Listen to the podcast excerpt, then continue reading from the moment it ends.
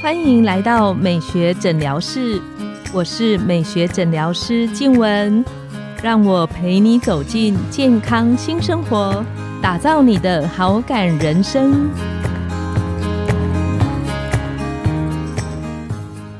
欢迎光临美学诊疗室，我是你的美学诊疗师静文，让我陪你练习好感人生，走进健康新生活。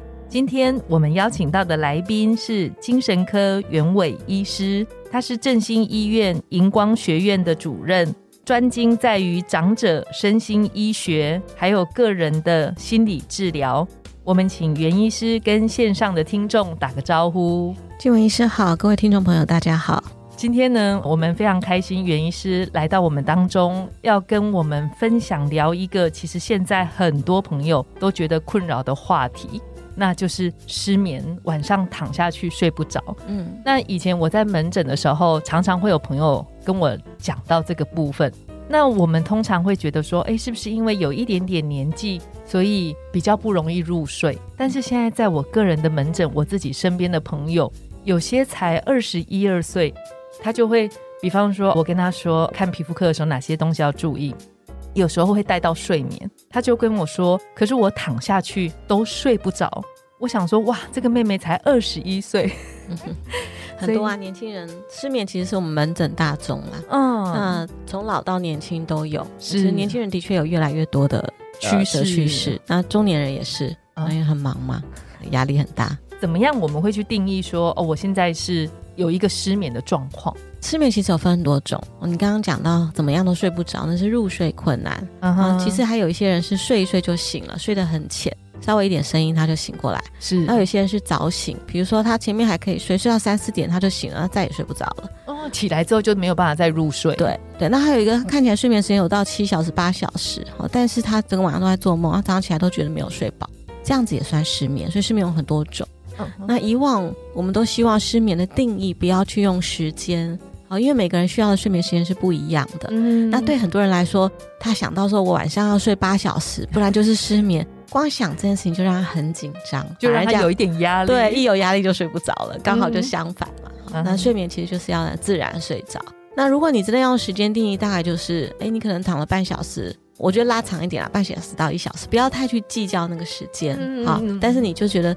翻来覆去就是没有办法入睡，那就是入睡困难了。那后面刚刚讲的另外那三种，其实大家应该蛮好理解的。是，今天如果我觉得我失眠了，那是一失眠，它就算是有失眠的这个情形，还是大概会维持多久？我们呃，我们通常是用一个月里面，你超过超过一个礼拜的时间，好，或一个礼拜你超过一半以上的时间是失眠的，好，那我们就是定义它是失眠。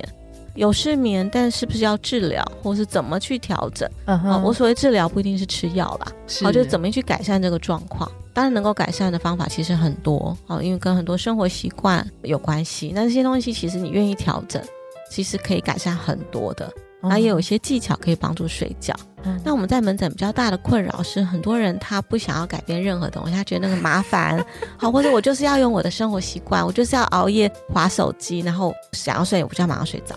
那就变得你的药物就会加重，所以如果我希望可以不透过药物的方式改善那个失眠的情形，就是方法其实很多的。嗯，好，我们等一下请袁医师来跟我们聊聊，怎么样不靠药物就可以改善失眠的状态。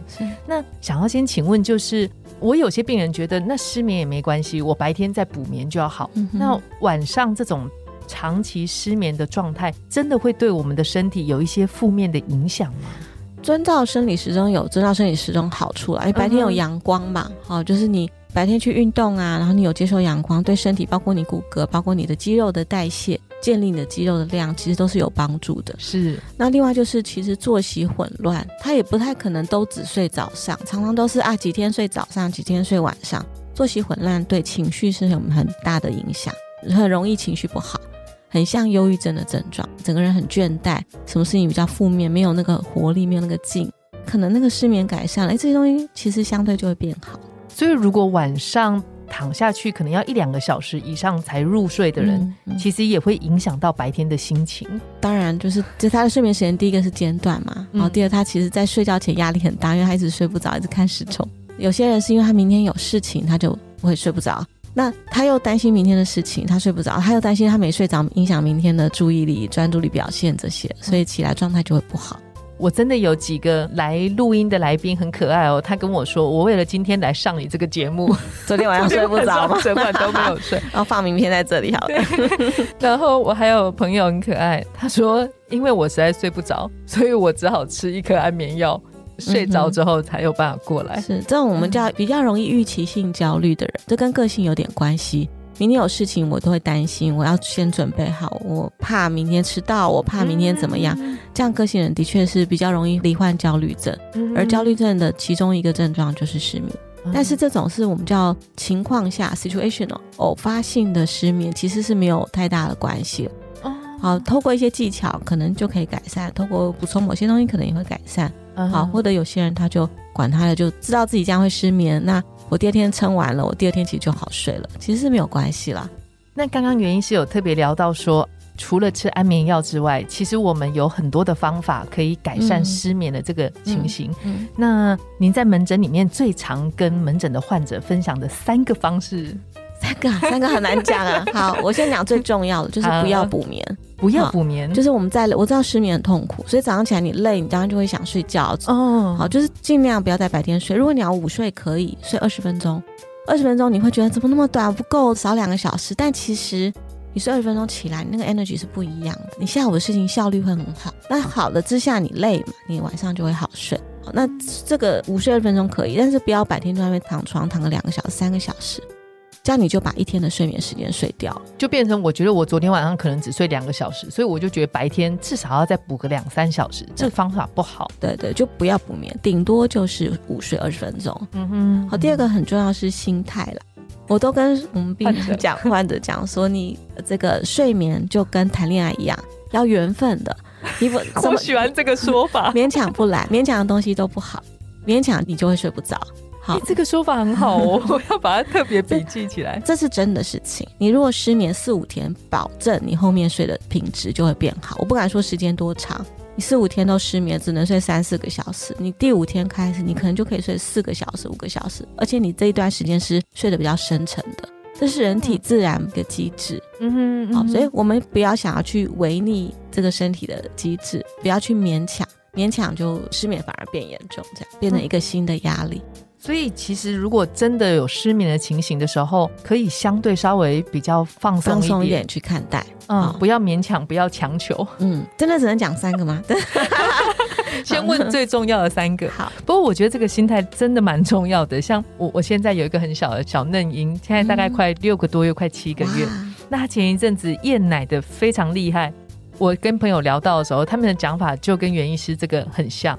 他说他最后饿了总是要喝的，嗯嗯，所以如果前面失眠的比较厉害，其实如果我刻意还是守住不补眠的那个情况的话，后面的三四天应该晚上躺下去就会相对比较好睡一些。对，四五天之后你的品质会增加，然后你的信心会回来。睡眠也是要一点信心，你知道自然身体会有那个需要，那叫睡眠债，你欠债，总有一天他还你的。对他都不喝，他总会有饿的时候需要。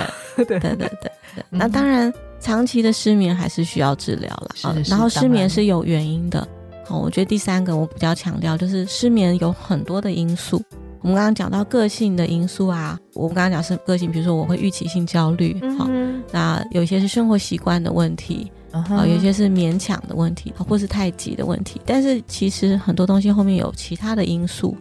包括我会不会有忧郁的状况，我会不会有焦虑症的状况？嗯哼，不光是忧郁情绪哦，而是真的到达忧郁症，轻度的忧郁症其实就会失眠。好，很多人说我都没有想不开念头，不会想死啊，所以我没有忧郁症哈。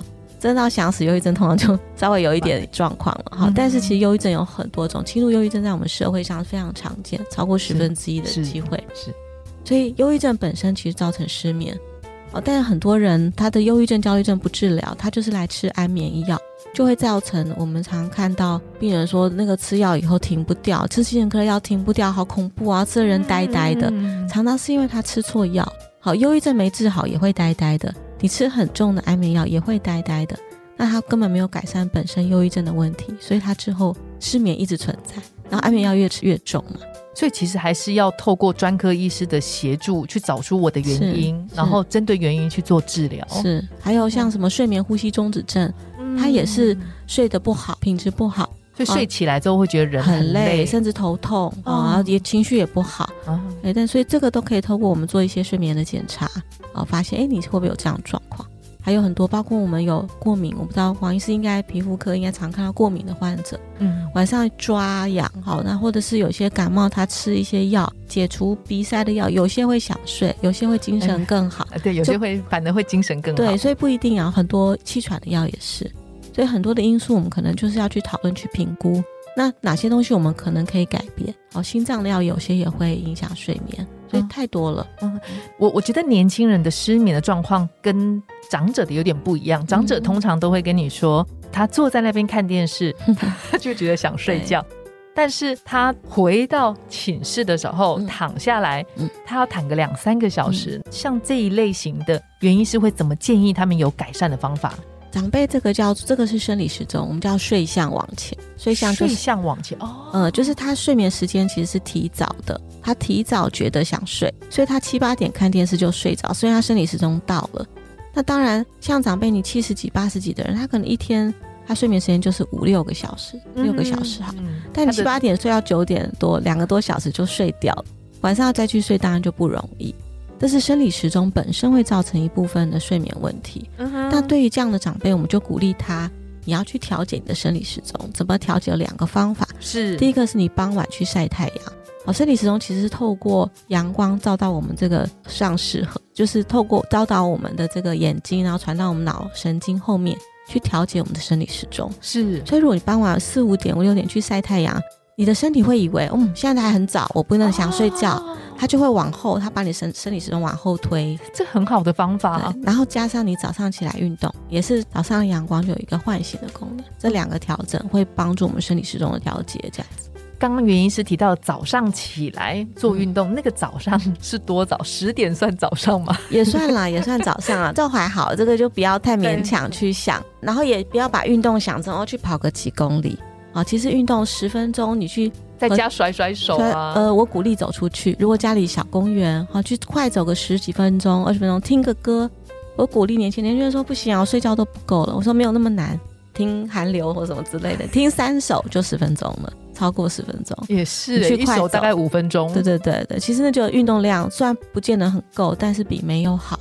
嗯，嗯，就是什么东西我们从小小的地方开始做起，其实会有蛮大的改善。嗯，那刚刚我请教袁医师，就是我自己在门诊有一些年轻哦，就是比方说来给我看过敏、看青春痘治疗的孩子，他比方说刻意晚睡到四五点。他就是躺在那里，他说他十二点躺下去到两点，他眼睛还是大的，那就 对，青少年跟老人家相反，他叫睡相往后。我们刚刚不是说睡相往前是老人家嘛？嗯，所以他本身真的生理时钟是比较晚的。我觉得现在小孩好可怜哦，七点多、六点多就被叫醒。其实他们睡相往后，自然是九点多，他们可能就要睡九个多小时。嗯，然后他们真的入睡时间比较晚，但是为了配合整个作息作息，所以常常都真的一直在压缩他们生理时钟。那所以其实假日我就说啊，随便了，让他们睡一下这样子好了，对给他们放个假。对，很容易假日就从我我以前很久很久以前，嗯就是这样两三点的时候睡觉，然后大概